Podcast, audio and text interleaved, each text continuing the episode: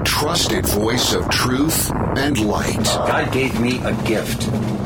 I shovel well. I shovel very well. And a rally point for those who've accepted the reality that they are not sheep. We've got a blind date with destiny. And it looks like she's ordered the lobster. This is The Bryan Hyde Show. Well, hello there and welcome to the show. I don't know if you uh, I don't know if you would agree with me that uh, if ever there was a time to engage in wrong think, this is that time. But I'm thinking it's it's almost a, a mechanism for survival. Look at the craziness going on around us. Look at the things that we're being told. You have to believe this with a straight face. Do not question. Chant in unison with your fellow citizens, and you know, don't uh, don't question the conventional wisdom. I, I don't think I can do it. And if you're one of those people who is uh, looking for truth, or at least looking for a, a legitimate take on what's happening that isn't spun to be, you know, diverse and equitable and inclusive and all of that stuff, yeah, this is the right place. You have definitely found a place where we revel in wrongthink and at least try to get a better handle on what's going on around us, but more importantly, on what we can be doing to uh, move the needle in the right direction. I've got some great information to share with you today on that very subject. But before we get too far, let me thank the sponsors who make this program possible, including Monticello College dot org, Lifesaving Food dot com, Borelli dot com, and the Modern Conservative Podcast Nation, T M C P Nation dot com. All right, where to begin?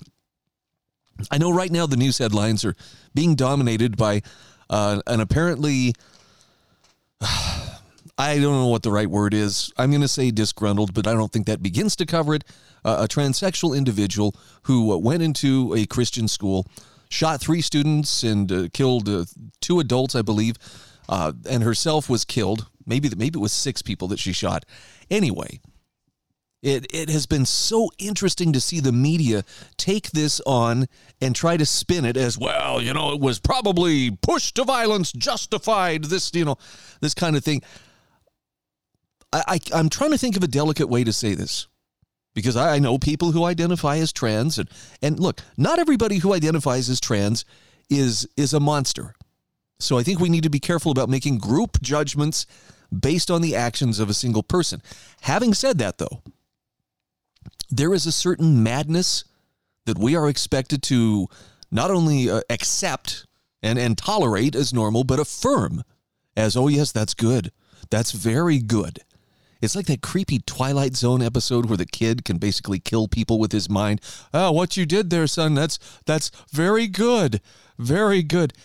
That's kind of the, the corner we're painting ourselves into when we have to uh, have to treat things that are, that are clearly not based in reality as if, oh, no, that's that's as real as it gets. And so when someone twists off and when you have I look, I'm I'm not trying to be mean when I say this, but um, it really appears that, that the majority of, of people who have have uh, glommed onto the this militant transsexual movement are dealing with, with mental illness, and I mean legit mental illness. I'm not saying that as a pejorative. I'm not trying to put them down. Therefore, we don't have to pay attention to anything. They need help. They don't need affirmation in the same sense that an anorexic doesn't need affirmation. You're right, dear. You could stand to lose a few more pounds. No. But uh, now it's it's the, the rhetoric is just getting so violent. It's and, and being detached from reality and, and violent. I don't know. I could be wrong, but it just seems like a really dangerous combination, and maybe not something that uh, that that we should take lightly or just shrug off, or oh, I'll just ignore it till it goes away. Because somewhere along the line, I'm I'm kind of getting the message. Look, if you'd only affirm us, we wouldn't have to hurt you, or your children, or whatever the case may be. Now, again, that doesn't mean every person who identifies as trans is uh, you know a serial killer or a mass shooter potentially. But the rhetoric coming from the community is certainly not helping things. And, you know, I, I don't know what to say other than um, at some point you got to make a commitment to reality. You can't be cowed into embracing falsehood without some pretty serious consequences. By the way, if you want to read some really great insights on this, anything that Solzhenitsyn wrote while he was uh, languishing in the gulag is, is really good material, because he talks about how despotism, tyranny, rely on falsehood. They force you to believe falsehood, not just believe it, but to say it. Go ahead, say the words out loud, comrade. Say them out loud. Affirm what, what we are telling you. It's a form of humiliation because it, it flies in the face of reality, and it's it's part of subjugating people. You will say the words that I'm telling you you must say. So I'm less interested in let's uh, let's figure out who the enemy is today, and more interested in, okay, what can you and I do? How can we be a positive influence? How can we be a light in a darkening world, or at least a world where reality is is under threat? I guess the best thing we can do is know who we are and know what we stand for. That's why it's a little bit disturbing when you see stories like this one. Um, the Wall Street Journal apparently commissioned a survey that uh, found an alarmingly low percentage of Americans value patriotism and traditional American values. Now, I actually have a graphic on today's show notes that shows you the results of, of this survey. As reported by Fox News, the Wall Street Journal-N O R C poll showed that just thirty-eight percent of respondents believe in the importance of patriotism. Now, to put that in contrast, that same poll back in nineteen ninety-eight, just twenty-five years ago, seventy-eight per, I'm sorry, seventy percent of people said patriotism is a value that is very important to them. Kind of makes you wonder what uh, what happened. Why did things drop? And if you look from nineteen ninety-eight to twenty nineteen, there was a pretty significant drop from seventy percent down to sixty-one percent, about a nine percent drop, but from sixty-one percent to thirty-eight percent just since twenty nineteen, the last four years. Kind of makes you wonder, why exactly would that happen? Now, commentator Katie Pavlich uh, apparently elaborated on some of the possible reasons for the sharp decline in patriotism, pointing to the American public education system shifting hard to the left, and promoting anti-American ideas like critical race theory, an anti-white concept which claims America is a fundamentally racist nation. By the way, you'll see a lot of apologists, not only in the media, but also in politics, who like to maintain this.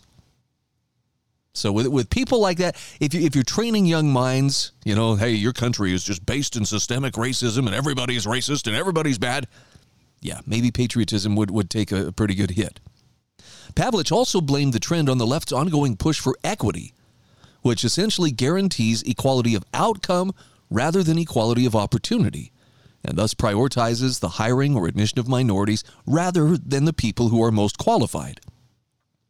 May not seem like a big deal, but hey, for that transatlantic flight that you're going to take or for the brain surgery that you're going to undergo, do you want somebody who got there because, well, we were just being inclusive and wanted to make sure we had the right number and color of skin, you know, you know, represented here in the operating theater? No. You want the most competent surgeon possible, regardless of skin color. Pavlich says, four years ago, people said tolerance was eighty percent. eighty percent of people said it was very important to them. Now, it's down fifty-eight percent. They've been pushing equity as if that's going to make everybody more tolerant, but it doesn't. You know why? Because it involves force. And tolerance, in order to be tolerance, has to be freely chosen. So this Wall Street Journal poll was conducted from March first through the thirteenth with a sample size of one thousand nineteen adults. And Jeffrey Tucker from the Brownstone Institute, I think, actually has a really solid take on this. We'll go into this in more detail in the next segment, but he says, look, the numbers aren't really what's what's surprising here. He says the problem is they're not understanding why patriotism would decrease. In fact, it, it's it's the analysis of the numbers that uh, that it's it's missing something here. He says it's the interpretation rather than just the numbers themselves. So with the Wall Street Journal, you know, conducting this poll, yes, it's very interesting results. But he says, first, let's focus on this issue of patriotism. The poll doesn't define for the respondents what patriotism is, but just reflects on the word, okay? It means love of country and homeland. Now, it's perhaps true that this has fallen. That's believable since the U S in three years stopped placing freedom as a first principle. Now, for people who, you know, think that patriotism is, uh, do you love your government? Do you support your government? If that's the case, I'd say no, absolutely not. In fact, my government is is, is uh, really challenging uh, my my decision or my desire to to to want to, to remain here. That's how bad they've been, but especially the last three years. So pray tell, what was it that took place in the last three years? Is, is there anything unusual or anything that, uh, I don't know, would have soured people, you know, on, on patriotism? I'll tell you what, we'll come back and explore this in some detail. Again, I've got uh, Jeffrey Tucker's amazing article here. You can check it out in my show notes at the bryan hyde show dot com. If you haven't subscribed, consider doing so. No obligation, won't cost you anything. I'm not going to spam you. I'll just send you some quality information each and every day I do the program. Back in just a few moments. This is The Bryan Hyde Show.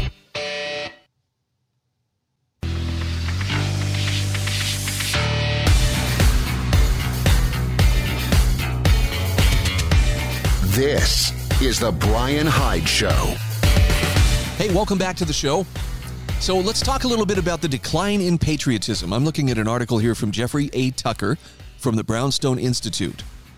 And he's referring to the Wall Street Journal poll, which shows from nineteen ninety-eight to the present, over twenty-five years, the percentage of Americans who say that patriotism is an important value has crashed from seventy percent to thirty-eight percent.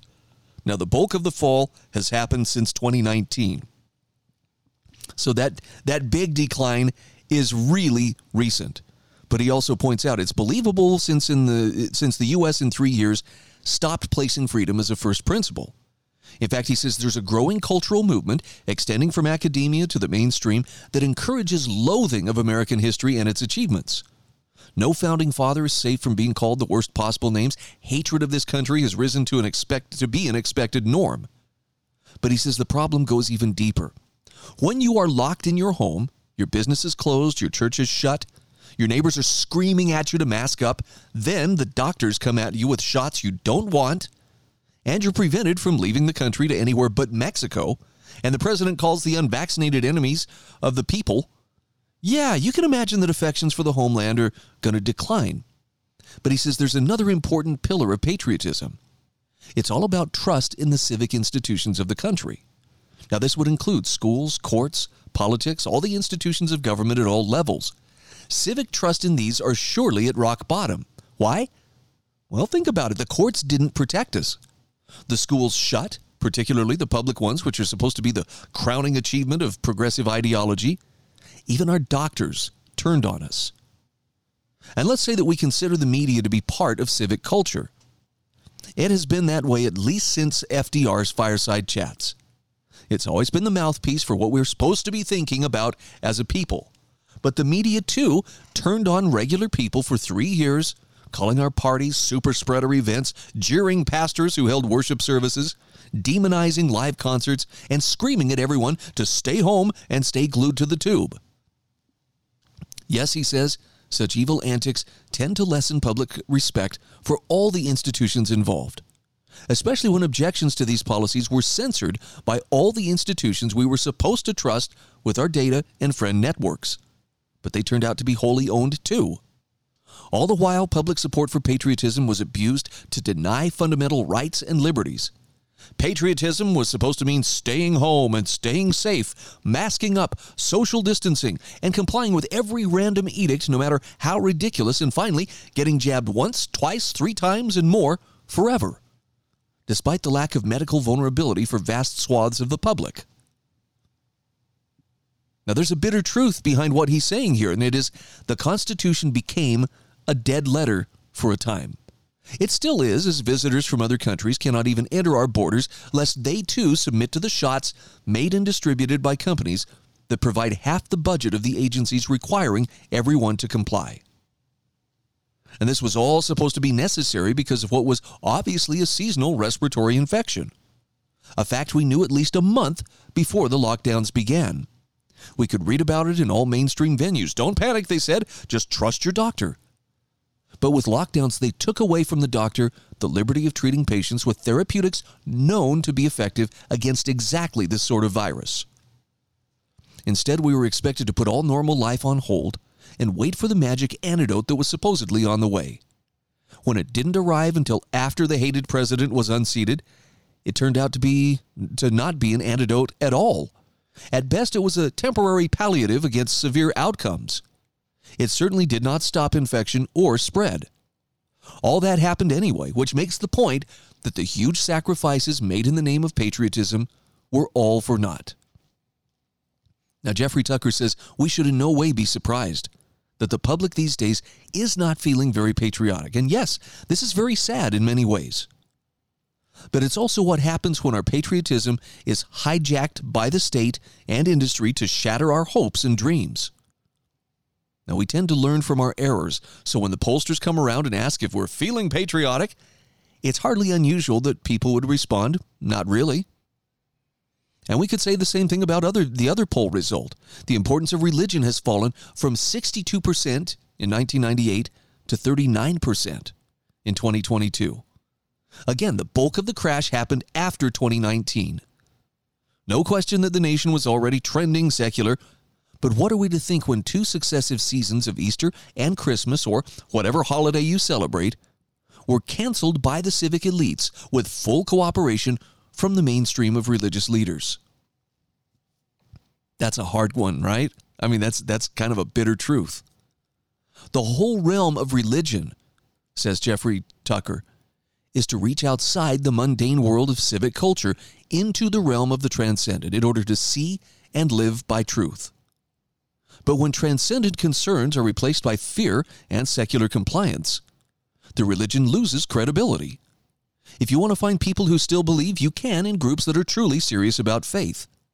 The Hasidim, the Amish, traditional Catholics, and Mormons, but in mainline denominations, not so much. Like media, tech, and government, they turned out to be captured too. By the way, I know a lot of Mormons who would actually say they have deep concerns about, uh, about the way that uh, their own church responded. But in the final results of the poll, the importance of having children went from fifty-nine percent to thirty-nine percent. The importance of community involvement peaked at sixty-two percent at the height of the lockdowns to fall to an astounding twenty-seven percent. And again, the culprit here seems pretty obvious. It was the pandemic response. All the policies were structured to shatter human relationships. People are nothing but disease vectors. Stay away from everyone. Don't become a super spreader by daring to hang around others. Be alone. Be lonely. That's the only proper way. Finally, he says, among the only things that are rising are concern for the importance of money. That's kind of an interesting one. I guess the fact that we all need and use money would would make it very relevant to us. But also, he says, real income has been declining for the better part of two years, and inflation is gutting our standards of living. Once again, pandemic policies are the culprit. They spent trillions, and the money printers matched that spending nearly dollar for dollar, watering down the value of a previously reliable currency. So his point is, the trouble with the survey isn't the numbers, it's the interpretation. This is being seen or portrayed as some weird fog of nihilism and greed that has mysteriously slipped over the population, as if it were an entirely organic trend over which no one has any control. But Jeffrey Tucker says that's wrong. There is a definite cause, and it all traces to the same egregious policies without precedent. We do not have the honesty. We still do not have honesty about what happened. He's right. And until we get it, we cannot re- we cannot repair the grave damage to the culture or the national soul. So Jeffrey Tucker says we are living in crisis times, but that crisis has an identifiable cause and hence solution. And until we can speak freely about it, the situation can only get worse. So this is one of the reasons why, you know, people like me and others will not let this issue rest.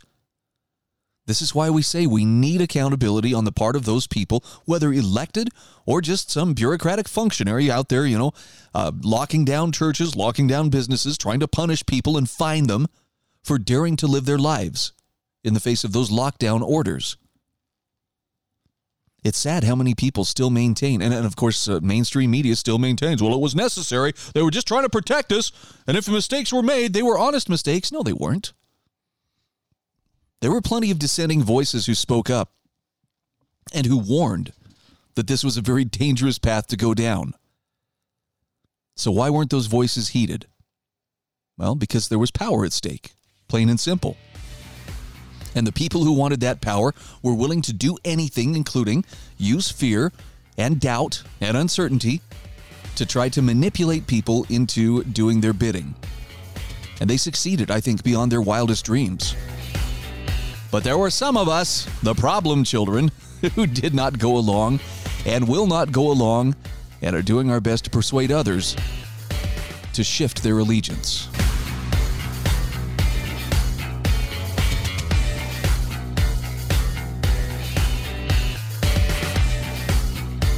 This is The Bryan Hyde Show.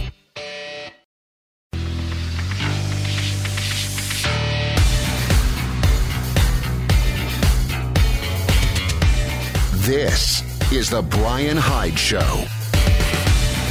All right, welcome back to the show. Man, I, I hope I'm not doing too much complaining today. I, I feel like I'm on a bit of a tear, but there's just so much going on, and and I'm concerned about this. I... The, the stuff that I'm sharing, I think is noteworthy, but I don't want it to be, you know, like, okay, here's another thing for you to fear or another thing to cause dread. We all get our daily dread supplement in various ways. I'd really rather, uh, I'd rather deal in something that's that's a little more hopeful. So I'm happy to share this commentary here from Ryan McMaken, McMaken rather, uh, who reminds us that if you want to fight the state, you've got to build non-state institutions. So if you feel the call to stand up for freedom, if you have felt like, you know what, the right thing to do is to push back against tyranny at every level, but sometimes you find yourself wondering, how exactly do I do that? Right? Because you're going to be called names. You're going to be told that you're an extremist. You're going to be told that what you're doing should be criminal.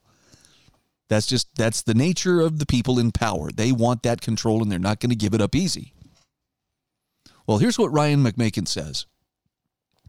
He says, throughout history, liberalism, the ideology today called classical liberal, liberalism or libertarianism, has suffered from the impression that it is primarily against things.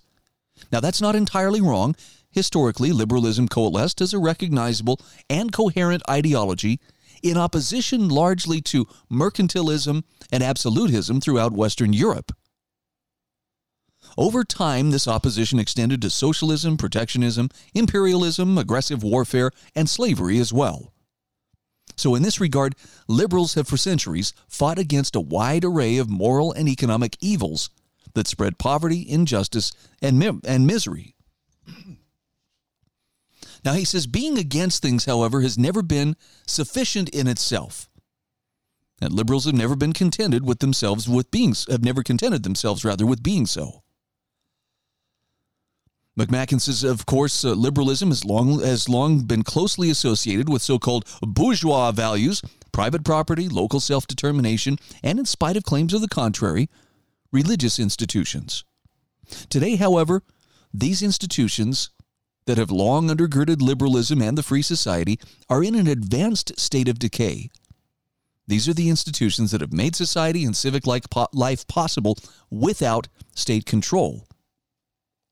But he says the decline of these institutions didn't happen by accident.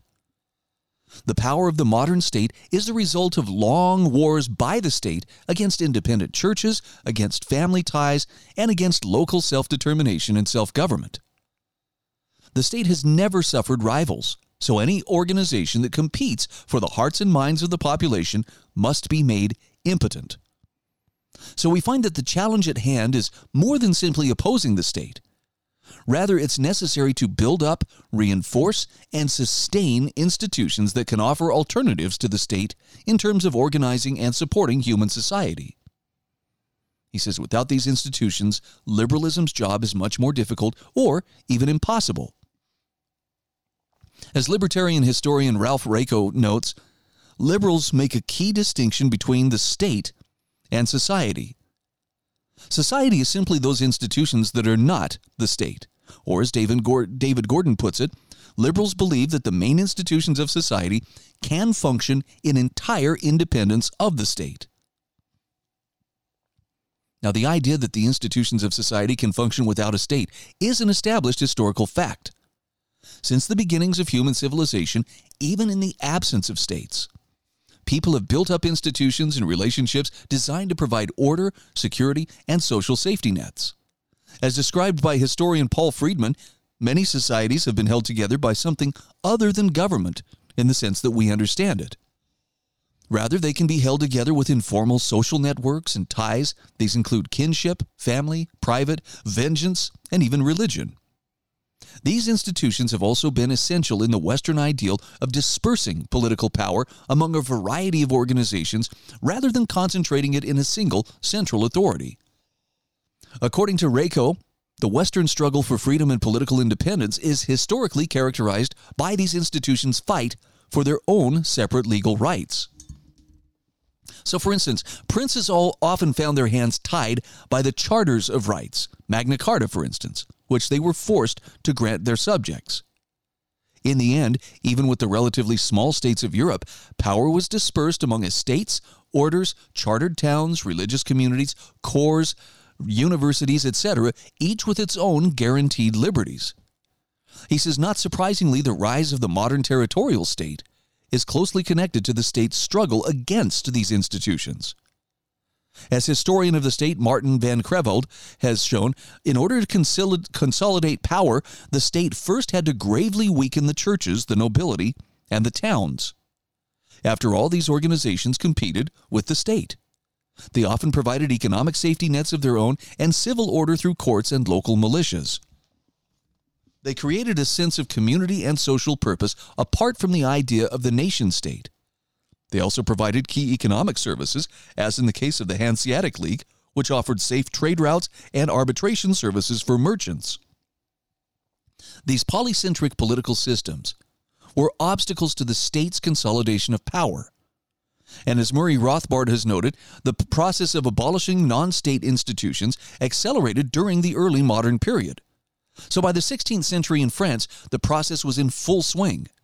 The French state systematically tore down the legal rights of all corporations or organizations, which in the Middle Ages had stood between the individual and the state. There were no longer any intermediary or feudal authorities. The king was absolute over these intermediaries. This process was necessary to end pockets of independence and potential resistance to the state. In earlier times, the state had to buy, had to gain buy-in, rather, from a variety of organizations that could offer real existence or real resistance, rather, to its rule. As Alexis de Tocqueville noted in the nineteenth century, not a hundred years ago, among the greater part of the European nations, numerous private persons and corporations were sufficiently independent to administer justice, to raise and maintain troops, to levy taxes, and frequently even to make or interpret the law. Yet even after their medieval legal independence was abolished, churches, fraternal organizations, and extended family networks continued to provide poverty relief and to be institutions critical to local solidarity and religious and rather reg- regional, sorry, regional independence. Moreover, extended family enterprises made up a separate locus of power outside the state, and many of these families self-consciously sought to remain economically independent. Marxist historian Eric Hobs- Hobsbawm's bu- view of the bourgeois family is not exactly complimentary, but he nonetheless captures some of the central role of the family in the nineteenth century. The family was not merely the basic social unit of bourgeois society, but its basic unit of property and business enterprise. But even this informal, institutional competition with the state couldn't be tolerated. In the nineteenth century, the state's opposition to independent institutions was taken to the next level with the welfare state. And this came first in Germany, where the welfare state was introduced by conservative nationalist Otto von Bismarck. Now, Ralph Raico contends the welfare state was a deliberate effort by Bismarck to end the population's financial independence from the state. Anthony Mueller concludes the welfare state established a system of mutual obligation between the state and its citizens. In subsequent decades, regimes throughout Western Europe and North America followed Bismarck's lead. And this further solidified the idea that the state was to enjoy a direct relationship with individuals unimpeded by local, cultural, or religious institutional obstacles. By the way, just as kind of an interesting aside, with the ratification of the sixteenth Amendment in nineteen thirteen, That's where you got your, your direct relationship with the federal government. Prior to that time, you were not held accountable by the federal government for anything. The only time you would encounter it is going to the post office, maybe if a census worker came by. But it was with the passage of the income tax amendment that suddenly every citizen had a personal accountability to the state. Kind of funny how that worked out, right? It's not getting better either. So we find ourselves in the twilight of non-state institutions. Ryan McMaken says, the effort to neutralize non-state institutions has been enormously successful. Institutional obstacles to state power are shadows of them of their former selves. Long gone are the independent communes, the free towns, the local militias, and the independent monasteries and churches. In fact, in more recent history, even local parishes, community churches, and fraternal organizations have become increasingly invisible. Religious observance is in deep decline. Church organizations such as schools and parishes are consequently much reduced. Families are in decline as well. Both marriage rates and fertility are falling, and divorce is widespread, meaning that fewer familial bonds are for the long term. That's kind of a scary thought. Even people calling themselves conservative find this to be the case. So it's easy to find many who are divorced, cohabitating, living apart from their own young children, and distant from extended relations. We're going to come back to Ryan McMaken's uh, article here in just a few moments. If you want to check this out in detail, you will find a link in my show notes at the bryan hyde show dot com. Stay close. We'll be back right after this. This is The Bryan Hyde Show.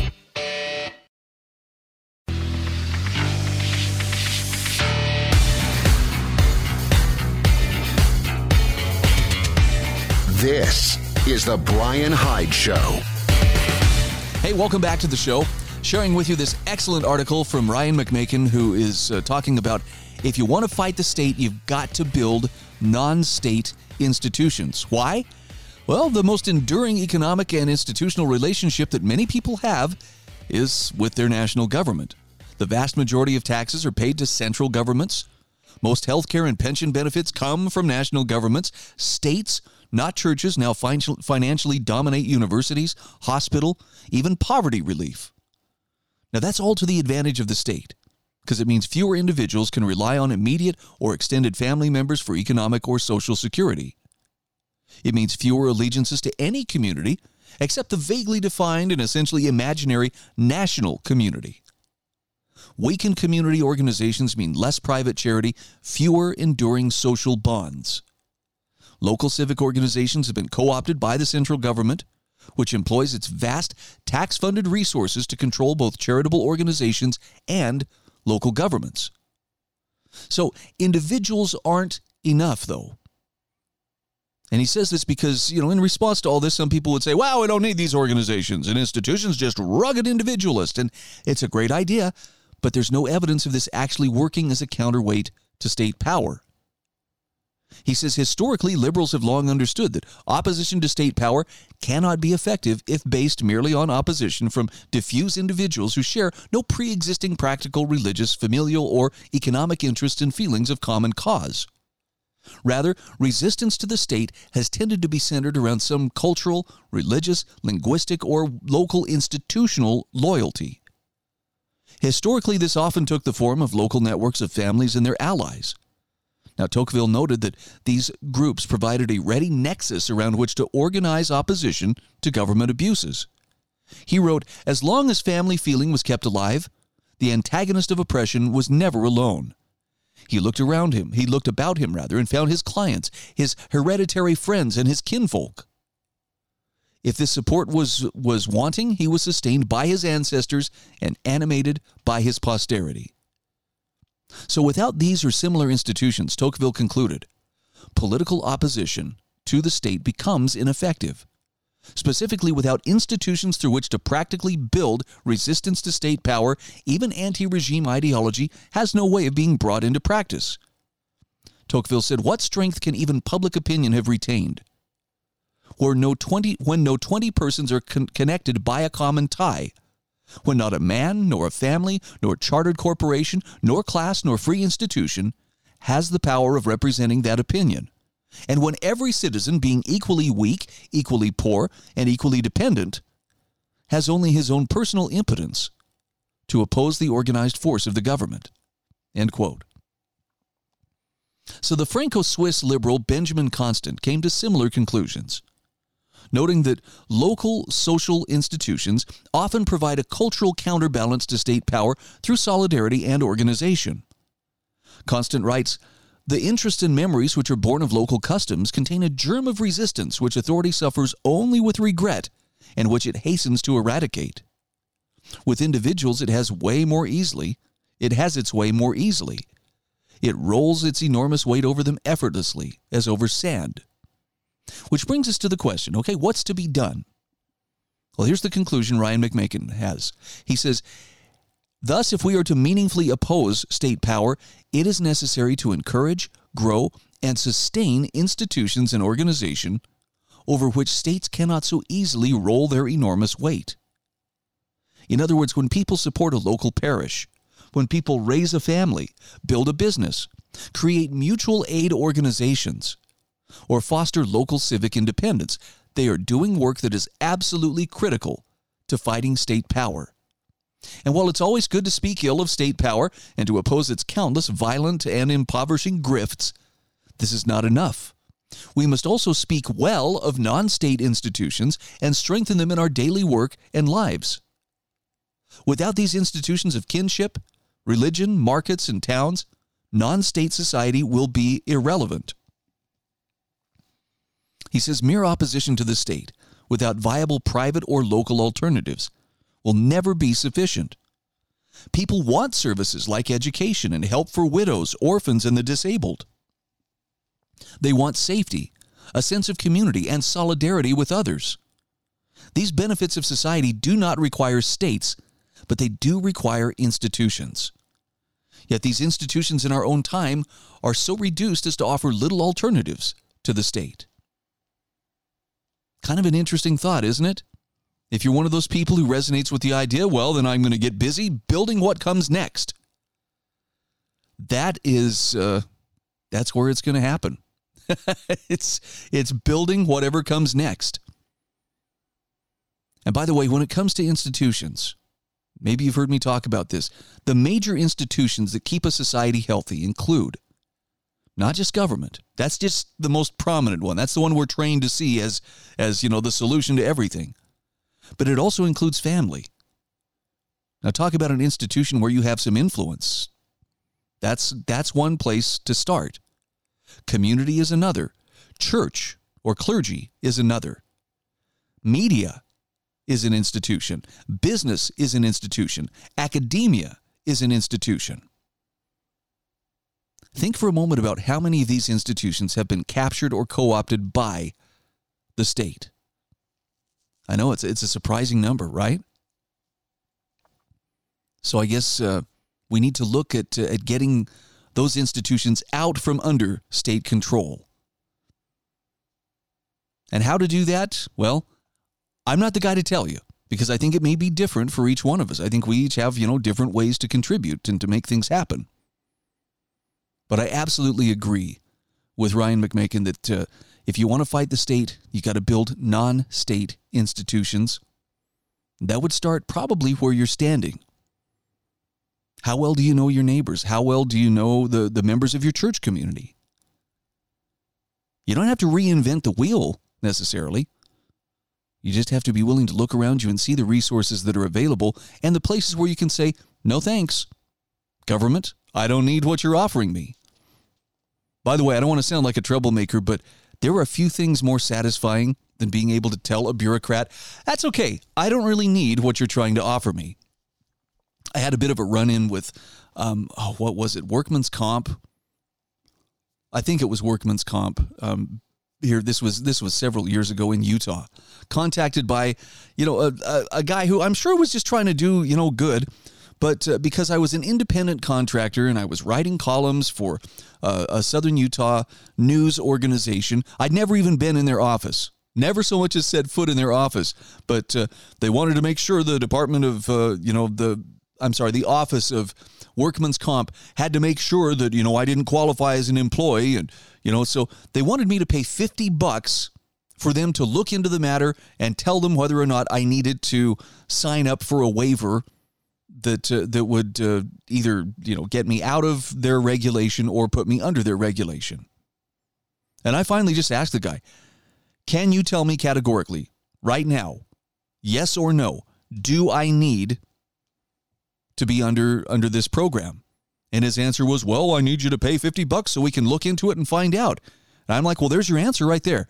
If you don't know, if you can't categorically tell me that, yes, I qualify and I'm supposed to be under, you know, the the um, auspices or under the, the authority of this particular program, then I'm going to assume that I'm not. And I'm not going to pay you fifty bucks just so you can tell me one way or the other.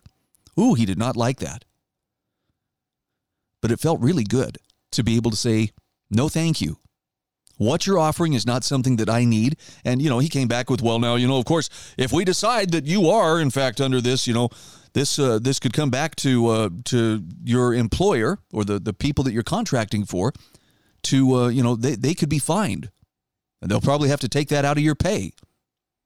To which my response was, hey, I'm paid a couple hundred bucks a month to write a weekly column. Seriously.